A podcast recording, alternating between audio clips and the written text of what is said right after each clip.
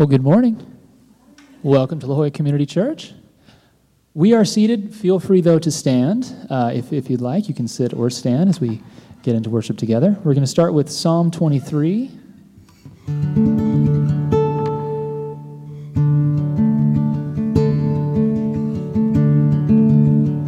The Lord's my shepherd. I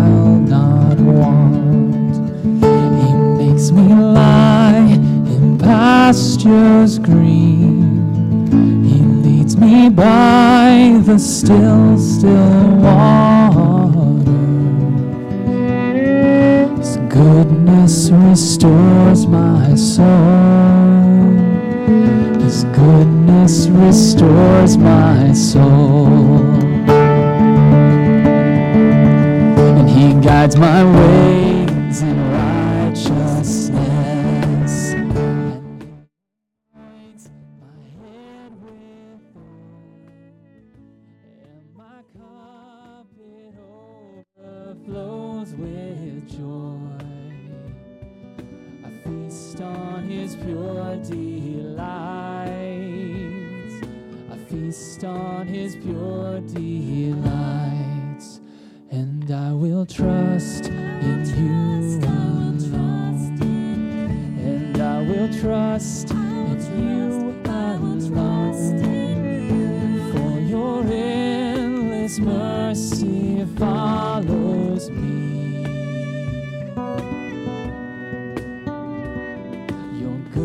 this will lead.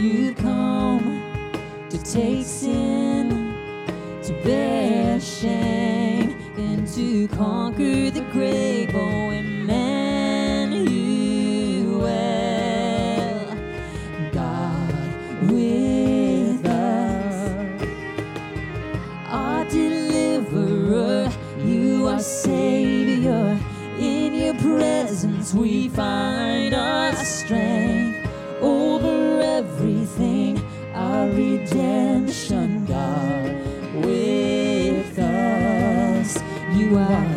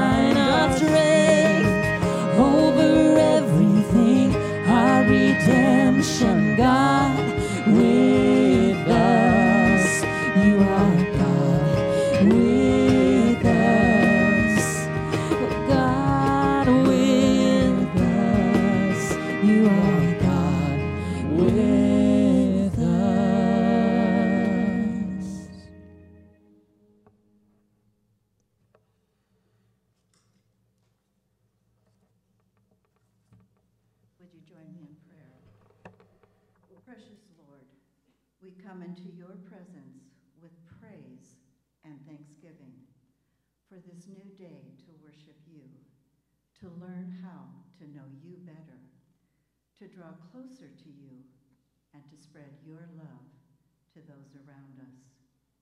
In this new year, we embark on an adventure of plumbing the depths of your word and learning together as a community.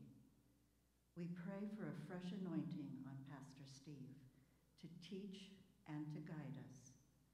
May we be open not only to hear, but to receive your truth and accept your guidance that we may grow closer to you.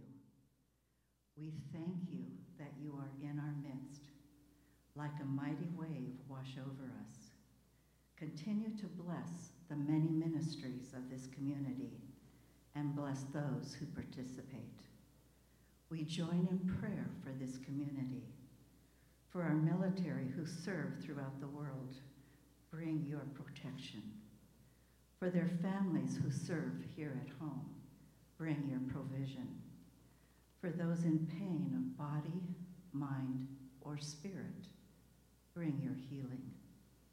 For those mourning or in turmoil, bring your peace. For those who need to know you, bring your salvation. Help us to hear your voice and to stay in your perfect will for us today. We ask this in your precious name, and we will continue to give you all the honor and the glory and the praise. In the name of the Father, and of the Son, and of the Holy Spirit.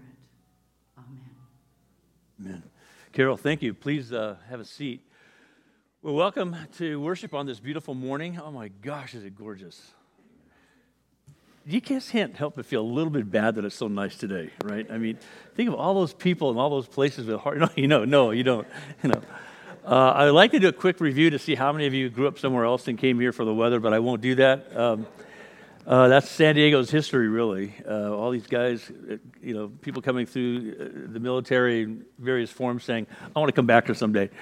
Uh, so here we are on this beautiful day worshiping God, and I can't think of a better setting uh, for a beautiful day, but to worship the Lord who created all things. So we're asking the big question as we launch into a new year how does God's story shape yours? How does God's story shape yours? And you might say, well, it doesn't. All right. Well,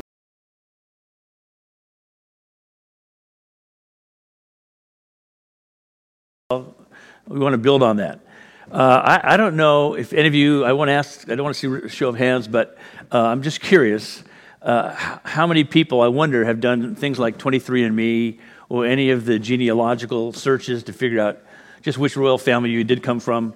Um, you know, which, which, you know, which line of Howard Hughes' fortune you should pursue, um, that kind of thing. Um, I have a cousin who uh, married a guy who turned out he was the last heir of Howard Hughes. I haven't heard from her since because I'm sure everybody has called her and said, "Hey, if you have an extra million, if you, you know, can I search your couch for the change?" Or I don't know. Um, have you seen the show uh, featuring Louis Gates? He's a professor at Harvard. Finding Your Roots. Uh, it's a fascinating show, and they bring all kinds of celebrities, musicians, uh, actors, scholars, political leaders, uh, people who you'd know.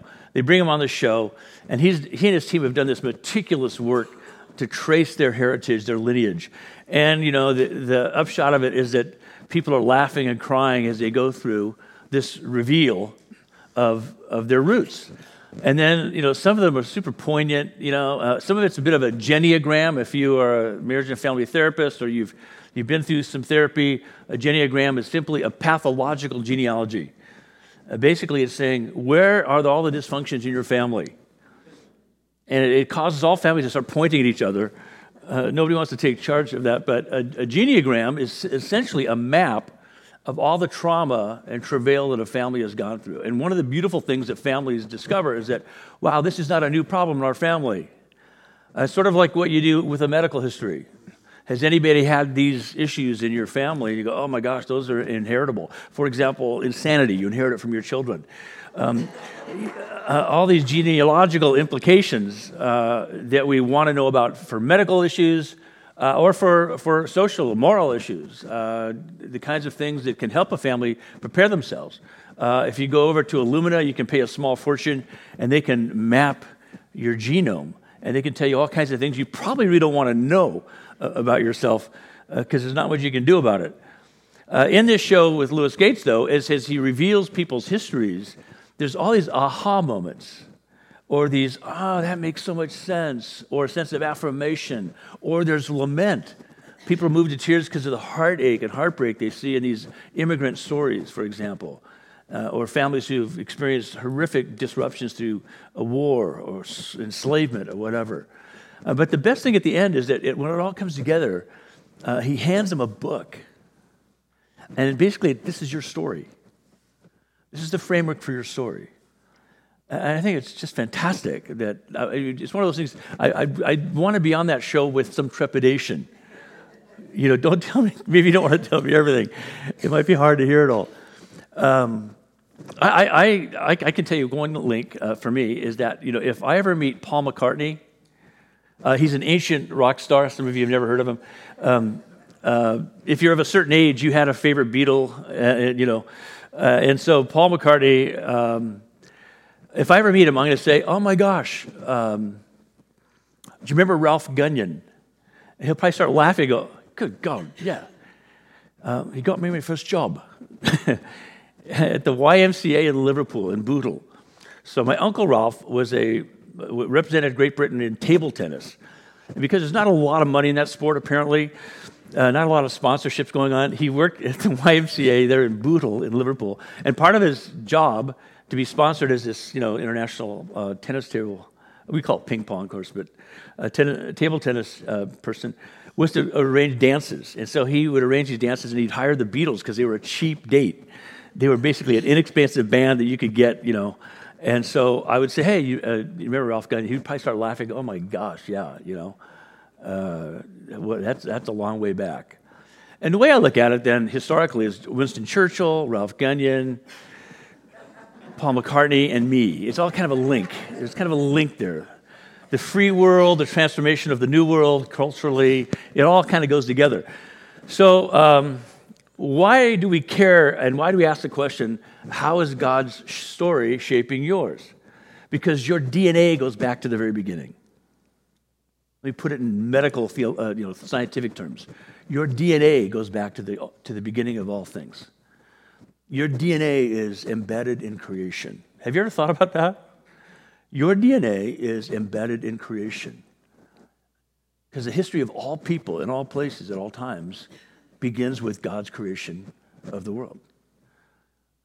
Now, I don't have time to go into all the support of that. We're going to do that. We're launching into a, a deep dive into, into the Bible. Um, next week we'll jump into Genesis and we'll hit Exodus and we'll hit and we'll, we'll, sort of do some unpacking. Maybe you've done this before. This will be a great review for you. Maybe it's brand new. It'll be an eye opener for you. And even then, we'll be doing pretty much a survey because yeah, how, you know, in, in one Sunday service can you really get to the heart of everything in Genesis? But at least we'll give you a sense of your story as we move through the entire Bible. Why are we doing this? I tell you why we're doing it. It's sort of a, a binary. Either this is God's word and we should pay attention to it, or it's not and we should ignore it. We should treat it like any other story. But I'm telling you, as you dive into the story, you're going to say, oh my gosh, this is as good as Game of Thrones. This is as good as, as, as, as Empire. This is as good as pick, you know. Um, it, it, maybe right now, when it comes to the Bible, you're like me trying to read Harry Potter or watch one of the movies. I'm like, I don't get it. I don't, you know, so. But because I've read Lord of the Rings three times, or The Hobbit three times, you know, as a high school kid and growing up, I, I know that story. I can track that story. Maybe for you, though, the Bible may as well be one of those stories that is, there's too many characters. It's like a Russian novel. I can't keep track of the names. Not only can I not pronounce them, I can't keep track of them. But there's all kinds of dark things happening in this Dostoevsky, Tolstoy account of something in Russia. We want to pierce that darkness and, and show some light for you as it relates to the Bible. We want you to know your roots. We want to help you and all of us together find our roots understand that our direct linkage goes to the beginning of all things, and that if we don't understand it, we're missing out on a lot of our life. Now, you don't need it to live your life at one level, but really, why would you want to live your life without knowing it, right? It makes your life that much richer, it puts it in perspective. It's really essential to know it, actually, because it's our purpose. So, let me give you a brief overview of the Bible. First of all, I want to acknowledge that the Bible is really confusing the way it's ordered. If we were reading this in Hebrew, uh, we'd have a bunch of scrolls. We'd have 39 scrolls. And they'd be organized in a way that's pretty coherent. But the way somehow the, the English Bible is organized is completely uh, confusing to me, uh, maybe to you. Because I, I, look at that, I say, okay, they have what people call the law, the Genesis, Exodus, Leviticus, Numbers, Deuteronomy. Then there's some history books, Joshua, Judges, Ruth, uh, something called First and Second Samuel, and there's a couple of other First and Seconds, Kings and Chronicles. Uh, there's this Ezra, Nehemiah, Esther, several stories there that all are under this category of history. Then there's this thing called wisdom and poetry, Job, Psalms, Proverbs, Ecclesiastes, Song of Solomon. Uh, then there's a section called the prophets. There's 17 of these prophets. Um, some of them are called major, some are called minor. I don't know. Is that like baseball? I know you, you work a little harder and you get up into the big leagues. I don't know. I do know now, but when I first was confronted with this, I thought, I, I just don't understand this. All this stuff happens at the very end. You go, okay, you got cleanup hitters, prophets, get up there.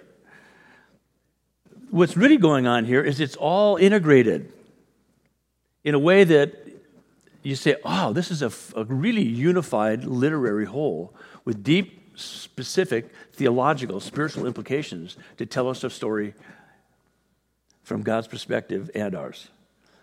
So let me try to give you just a five minute overview of the thing. So we see in, in the first part of the Bible these five books, and we call them the law. They're called the Torah. In Greek, they're called the Pentateuch, five. Uh, what they really are, though, are books of instruction.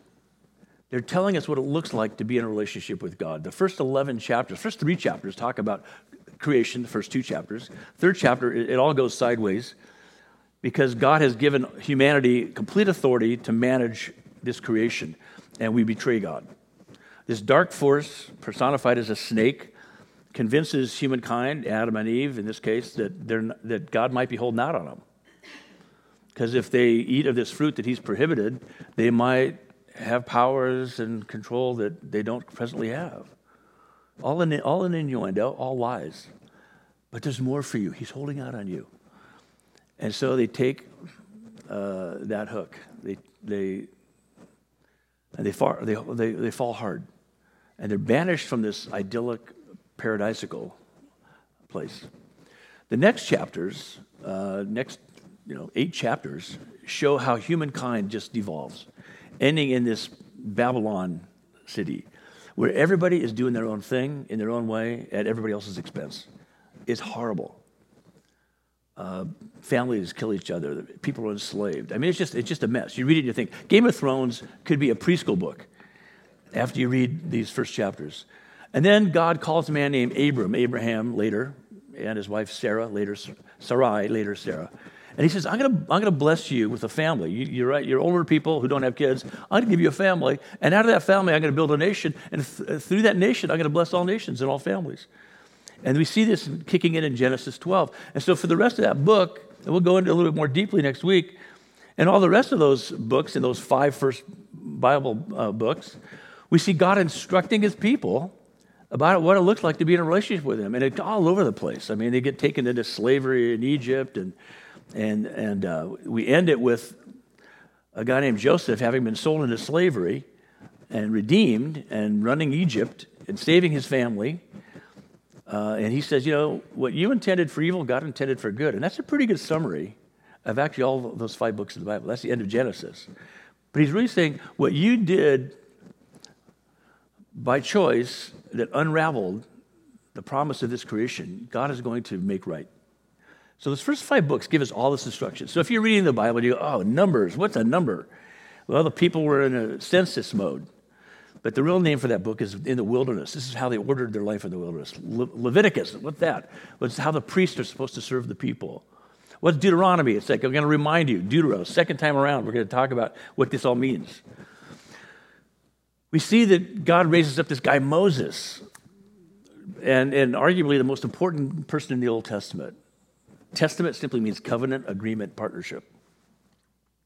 There's a first one, an older one, we call it, and a newer one. And so through Moses, uh, the people are taken out of captivity. This amazing event called the Passover. They receive the law from God. And so this kicks in a whole journey toward this promised land that Abram had been promised.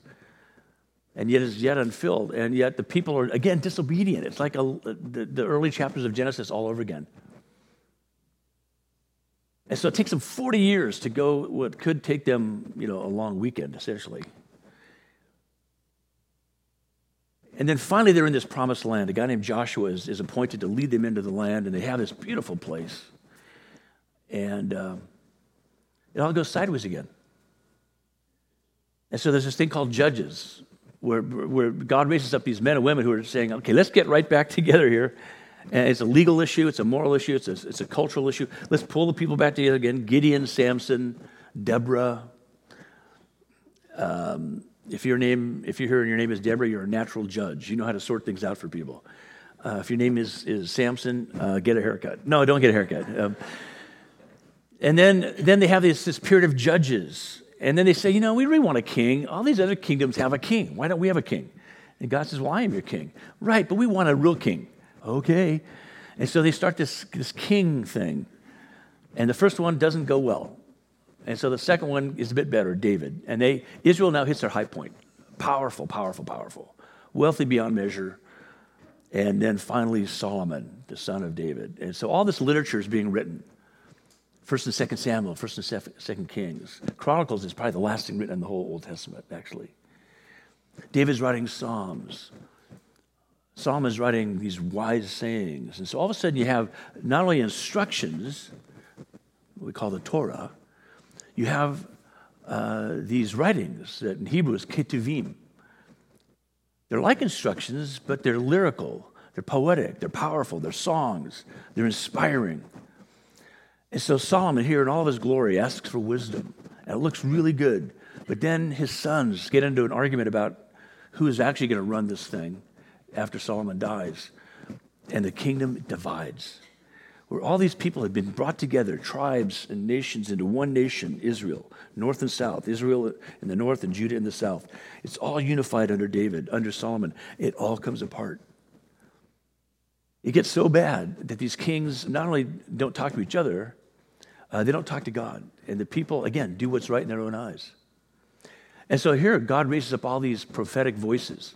There were prophets along the way. Samuel was the one who said, I think David's the guy who's supposed to be king.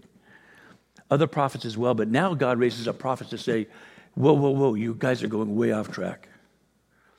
And some of these major prophets are simply the ones that had the longest influence. They wrote the most stuff, they're the biggest names. Um, they're the anchor tenants in the prophet development. So Isaiah and Jeremiah. And they're saying, hey, this is not going well. Come back to God. And they're saying, yeah, yeah, yeah, in a minute, or a month, or a year, or never. And so by 725, the northern part of Israel is invaded and taken into captivity. Ten tribes disappear like that, repopulated by people who have never lived there before. Now everybody in the South's going, whoa, they deserve that, I guess. Did lucky it wasn't us. You know, 100 years later, it's like, hey, prophet here, um, message for Judah and all the people in Jerusalem, you're next, you're up, you're in the batter's box, unless you repent, it's not, it's not going to go well for you. And so this empire, the Assyrian Empire, again, the Babylonian Empire, is back. And the people are taken off into captivity. And the prophets are saying, ah, okay, you're in exile. It's horrible. It's been a mess. It's been a massacre. Israel is disrupted and the, and the temple is destroyed. Be faithful to God. Yeah, he needs to bring us home.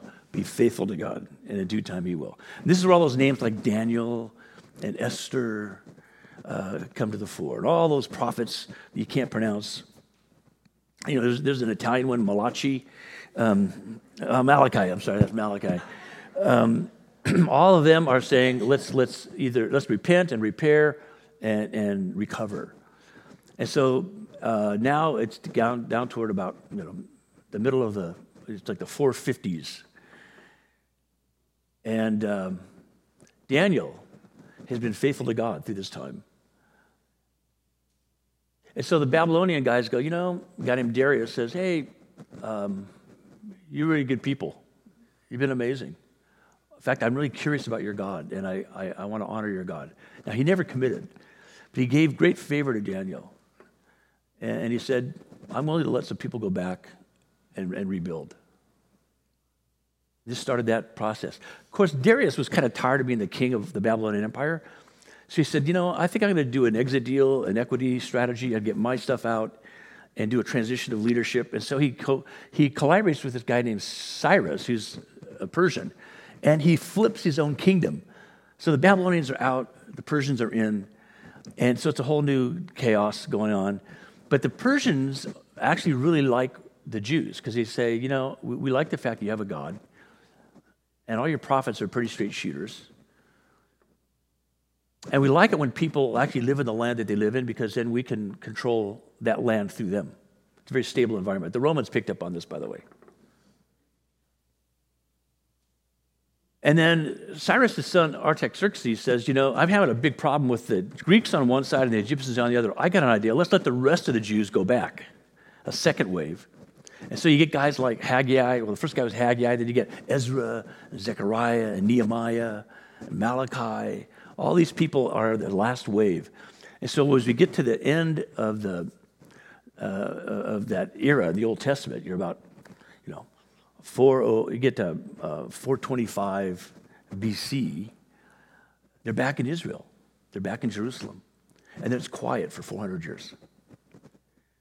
But what's happened is the people said, We don't want that to happen again. But still, they do. They, they rebuild the temple, they rebuild the wall around the city, but it's just, they'll, they'll get it together, then they'll, they'll take their eyes off God. Do you know anybody like that? 400 years is quiet. All kinds of influences. If you've ever heard of the book, the Apocrypha, if you grew up in, a, in the Catholic Church, you had the Old Testament, the New Testament, and some books in between. Uh, those were the books that aren't counted as part of the Bible, but they were so instructive that they were included along with the Bible. The Jews don't accept that as, as part of their scripture, but they say these are collateral documents. It's kind of like you might read the Bible, but your favorite go to re- person to read is C.S. Lewis or Jesus Calling or something like that. It's not the Bible, but it's, it, it really helps you understand the Bible. So for 400 years, that was going on. And then, of course, um, all kinds of machinations, kingdoms come and go. Alexander the Great, the, the, the, the Romans, the Egyptians, and, and Jesus shows up. And people are convinced that he's either a completely uh, fake or he is the Messiah promised of God. All that Old Testament stuff seems to line up to say Jesus is the one. But then it's weird because Jesus comes as not a conquering king, but a servant. And he says, you know what? The way we reverse this whole trend of, of human domination under sin and death is for the power of sin and death to be broken by a perfect sacrifice. So all of a sudden, all that stuff you see in those first five books, you go, whoa, there's, no, there's you mean a person is supposed to fulfill this? This idea of a king, there's supposed to be a, a different kind of king. The prophet role, there's supposed to be somebody who speaks the truth about what is and what will be. And it all comes together in this Messiah. And so this is a whole reiteration of the, of the old covenant into a new, fresh covenant. Not at the expense of the first, but the continuation and fulfillment of the first into the, into the completion of this is where it's supposed to go. So that's where we get to the New Testament. So you have histories Matthew, Mark, Luke, and John. Histories of Jesus' ministry. Acts, a history of the Holy Spirit working through people in new cultures. You have all these letters because you have the same stuff going on again that you saw in the first part of Genesis and through the history of Israel, people not getting along with God or with one another. So there's these letters, we call them epistles. Epistle is just a, letter written by an apostle. And, I, and, you have fun with that, right? Apostles write epistles. Normal people just write letters. Um, but they're solving problems. They're reminding people of who they are, what's the theology, what's the historic context. And they're basically saying what I said at the beginning of this this is where your DNA goes. This is how you find your roots. Yeah, but I'm Greek. Right. Well, I'm a slave. Mm-hmm. I'm a Gentile, some other form. Uh, right. But neither slave nor free, male or female, Jew or Greek, it doesn't matter. You're all one in Christ. He's the one who brings you back into right alignment with the God through whom all things were created. And that ends, that whole process ends with this prophetic letter from one of the apostles named John, called Revelation, a letter to seven churches, uh, talking about where they are, where they're not, and then what's to come a new heaven and a new earth. So, really, from the beginning of all things to the conclusion of all things, in a new heaven and a new earth, it's, a, it's the Bible is, is a book that comes out of history, rooted in geography, dozens of writers over thousands of years and yet it's still a unified literary whole. Mind boggling. I mentioned uh, the Chronicles at the very end. The final uh, person who, who looked back over it all and said, okay, I want to I want to put this together in a way that people can understand better uh, is a guy named Ezra. So he's the one who wrote First and Second Chronicles because he said, let me summarize where we've been. He's the one who put the genealogies together that Matthew and Luke can borrow from and expand on. So you see this incredibly precise plan that God had that looks kind of all over the place, just people randomly writing things. But rather, it was God's consistent, committed continuation of what He intended for all of us.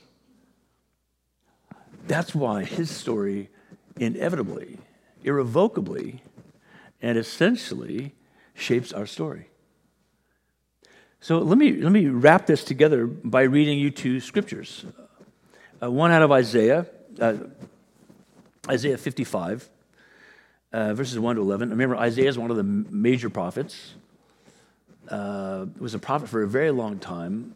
Um, uh, he was incredibly eloquent. We have so much of the information about what to expect in a Messiah from Isaiah. And remember, these prophets did what they did because they were called by God, and if they lied, it was, didn't go well with them. There are false prophets. And there's a cost to being a false prophet. And there's also a cost to being an authentic prophet because Isaiah and Jeremiah and a lot of them uh, had a tough ending, just like the apostles did. So here's what Isaiah says He says, uh, Come, all you who are thirsty, come to the waters. And you who have no money, come, buy and eat. Come, buy wine and milk without money and without cost. And you okay, this is evocative vivid language. What's going on here? He says, Why spend money on what is not bread and your labor on what does not satisfy? And of course, anybody reading this would go, I've been saying that for years. Finally, Listen, listen to me, and eat what is good, and you will delight in the richest of fare. Give ear and come to me. Listen that you may live. Now, this is Isaiah speaking on behalf of God. I will make an everlasting covenant with you, my faithful love promised to David. See, I have made him a witness to the peoples, a ruler and commander of the peoples. Surely you will summon nations you know not, and nations you do not know will come running to you because of the Lord your God, the Holy One of Israel, for he has endowed you with splendor. It's one of the longest sentences in the Bible. Seek the Lord while he may be found, call on him while he is near. Let the wicked forsake their ways, and the unrighteous their thoughts. Let them turn to the Lord, and he will have mercy on them, and to our God, for he will freely pardon. For my thoughts are not your thoughts, neither are your ways my ways, declares the Lord. As the heavens are higher than the earth, so are my ways higher than your ways, and my thoughts higher than your thoughts. As the rain and the snow come down from heaven, and do not return to it without watering the earth and making it bud and flourish, so that it yields seed for the sower and bread for the eater, so is my word that goes out from my mouth. It will not return to me empty, but will accomplish what I desire and achieve the purpose for which I sent it. That is the Word of God. That is God's absolute, authoritative, credible declaration and promise through the prophet Isaiah. His word will not return to him void. It does what it accomplishes. It achieves the purpose for which he speaks it. Just like when he said, Let there be light, there was light. Just like he formed us uh, out of the common materials of creation and breathed life into us, so we have life. Uh, Jesus' miracles, they weren't to show off, they were to make a point. They're vivid illustrations of the fact that God uh, is, well, not only cares and is committed, but he can do something about our situation. He uses natural processes, he uses supernatural processes. One isn't any better than the other. If, if you pray and you get healed, awesome. If you pray and you go to the doctor and they figure out what it is and they heal you, awesome. If you don't get better and you die and we have a funeral and commit you to the Lord, it's awesome. There's grief and loss mixed in there, there's fear and trepidation and all those various stages and steps. But ultimately, we say, Lord, I trust in you and you alone. For nothing and no one can get in the way of your word and your purposes. See, that is your roots, that is your DNA. That's what allows you to raise your head high and say, This is the biggest challenge I've ever faced. I don't know what to do, but I will trust in the Lord. And I'll use every natural capacity that I have and ability. I'll use every resource available to me. I will certainly not use prayer as a final, last thing. No, I'll, I'll be praying all along for wisdom and discernment. And I'll trust God every step of the way.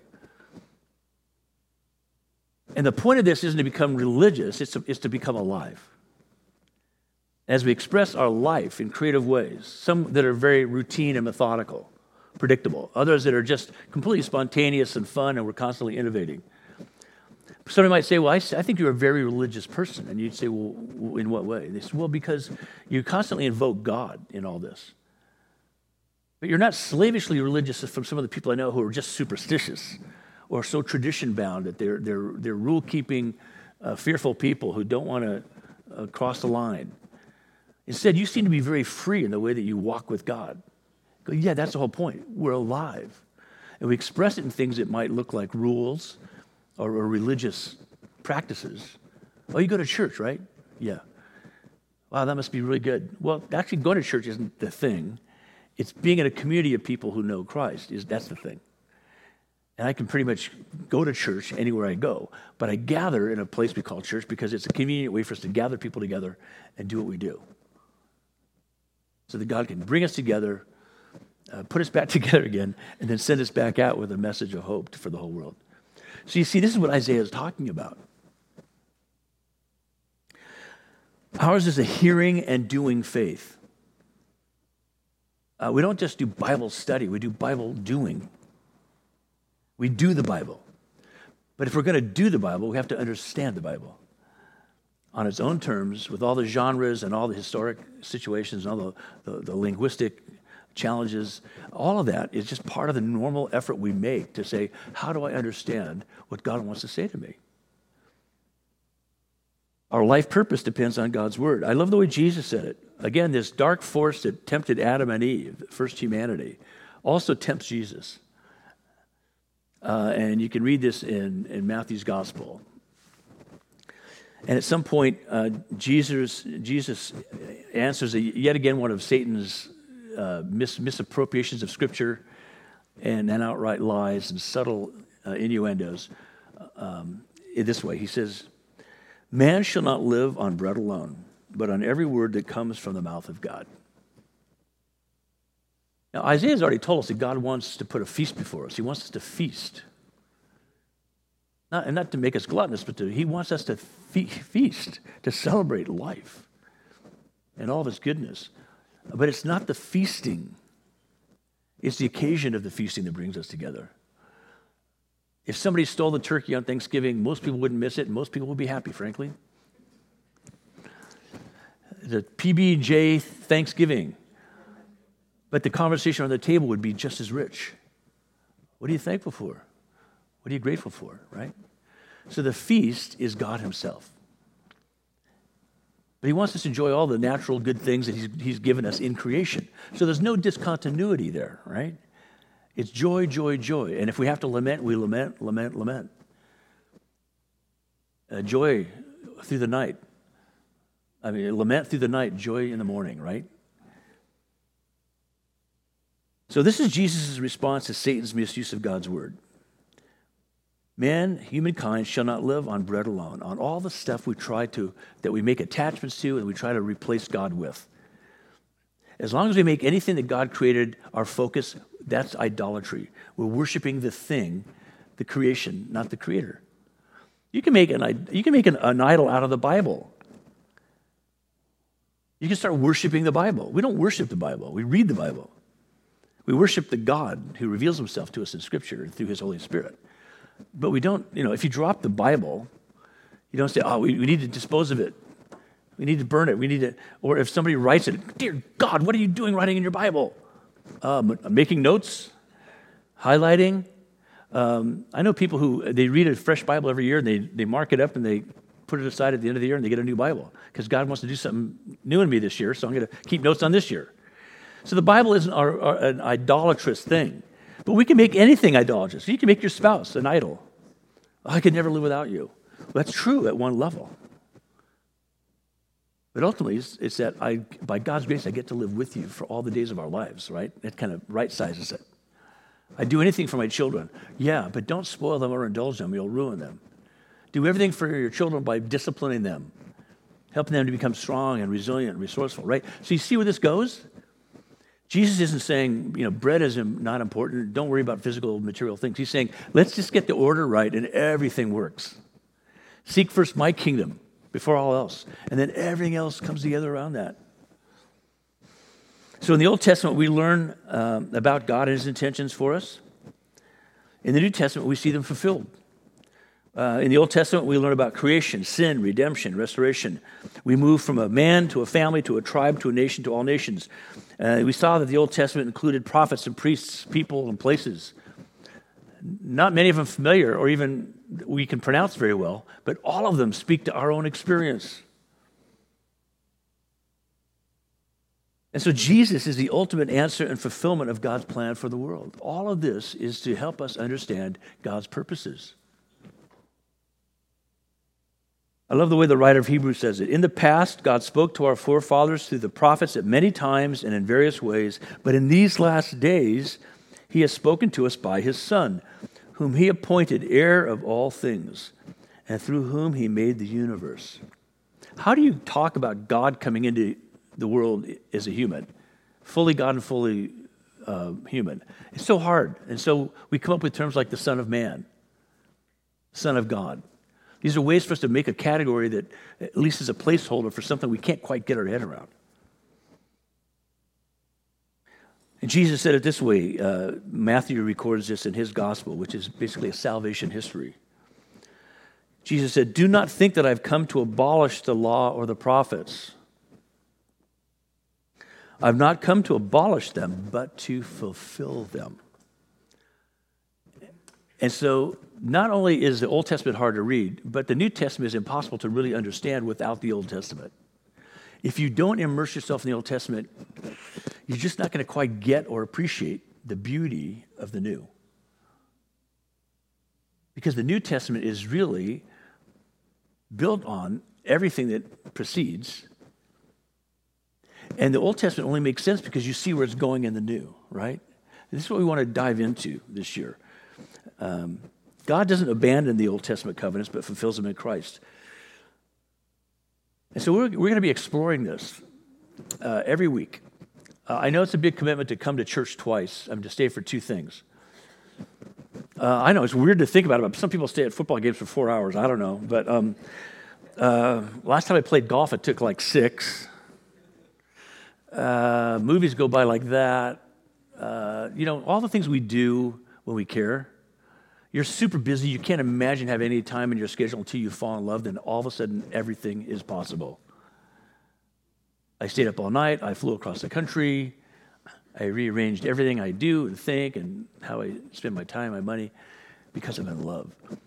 So, what we're doing is um, going to gather like this for worship, the first service. We'll talk about, we'll be working our way through the Bible, but then we'll take a break, get some coffee, a little snack, get the kids, bring them to the courtyard, hang out, meet some people. And then uh, after that half hour interlude, we're going to come back in here. Kids go back to their programs, uh, youth, children, childcare. And we're going to spend 45 minutes in conversations. And we'll use some really great content. It won't be a talking head like me. It, it, we'll use some very interesting content. Uh, for example, today we're going to do uh, two five minute videos. Super creative. And then we're going to do a 10 minute conversation following each one, uh, facilitated in a discussion group. Just to have a conversation. And if you don't want to say anything and you just sit there quietly, it'll be a quiet conversation. Nobody will because nobody's going to be teaching you anything. We're simply going to be saying, hey, what did you see in that? What did that evoke in you? What was new there? What was familiar? What confirmed what you already think? Hey, what is that prompting you to do? Let's chat together. These conversations are how you grow in your faith. It's called discipleship. Without these kinds of conversations, you cannot fully, thoroughly grow into maturity. Conversations are essential for us not only appropriating the Word of God, but appropriating our own lives. If you're not in conversation with people, you, you're, whole, you're withholding from yourself some of the most important things you can have. So we're trying to model that and, and experience that. So by 11:45, you'll be walking out the door, grab some more coffee on your way out the parking lot. You follow me? So we're going. So Lord Jesus, I pray that as we launch into this new season of worship uh, and connecting and, and conversations, that you would do a work in us that would open up our hearts and our minds in a fresh way about who you are, what you're doing in this world, what you're doing in us, what our life means, uh, what it means that you want to bless us to be a blessing to others. Lord, this is so exciting to be a part of the movement of your spirit that goes back so far we can't even see it through the mists of time and extends so far into the future to a, new heaven, a new earth it's just mind boggling, Lord, that we get to be a part of this. And what we do in our own way, in our own time, is absolutely critical to what you're doing. So we commit ourselves to you in, in your high and holy name. Amen. Okay, band's going to come up, and this is our time of offering. It's not a time of collecting money. If you want to give money, uh, you can you can do it all kinds of ways online. You can send us things. Um, there's a little box there if you want if you're used to writing something or have, you to put something in, in a collection put it in that box on your way out um, if you didn't already get one of these when you came in one side says side says welcome one side said side says sundays the welcome is if you want to get connected and be on our mailing list we send out a weekly uh, devotional and uh, we give you updates on things not very many but we keep you informed uh, so give us your info there we don't abuse it we don't sell it if we could, we would, but we, we don't have a way to do that, so it's safe. And then on Sundays, uh, we say, hey, if you have something in your heart about you or about anybody you care about that you want us to pray about, uh, fill that in and leave that. And so um, let's continue worshiping the Lord.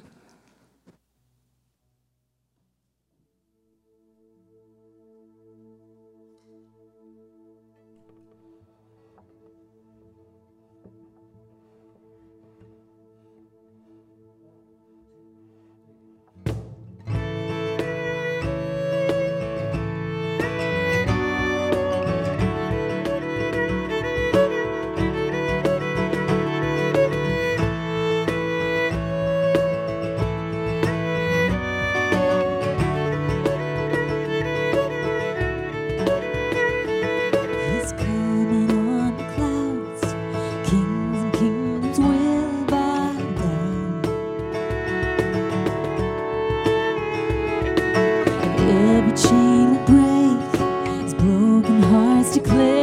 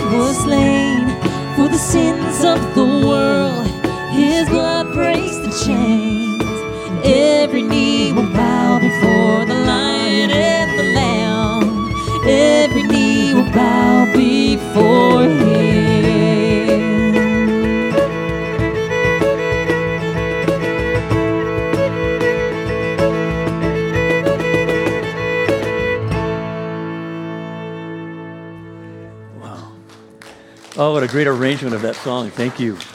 Okay, so here's the thing um, you get to be uh, the first responders, you get to set the, the pace here. Uh, go get uh, your kids out of uh, childcare if they're there. Uh, come have some refreshments. Come back at 11. Uh, the band will play a couple songs, maybe you haven't heard yet, uh, just to get us together. And then we're going to launch this thing. And what we want to do is for you to come back so you can be the first people to experience conversations. And when you go away from here, you can say, hey, I actually liked it and I want to come back. And you'll be able to tell other people what it is. Because can you imagine saying, oh, we do this thing called conversations? What? Can't really explain it until you, experience it. So uh, come back and hang with us. And um, if we can pray for you about anything, uh, before you leave this campus today, go right around the corner immediately after the service, and there'll be somebody there who can pray with you, pray for you. You don't have to say anything if you don't want to, but you can just say, Pray for me, or pray about this for me. And they will pray with you, and then come get some coffee, okay? Anything we can do to help you walk with Jesus, we want to do, uh, whatever level it is. Newbie or somebody who's, who's ready for the next big challenge and, and uh, chapter of your life. So now may the Lord bless you and keep you. May the Lord make his face to shine on you and be gracious to you.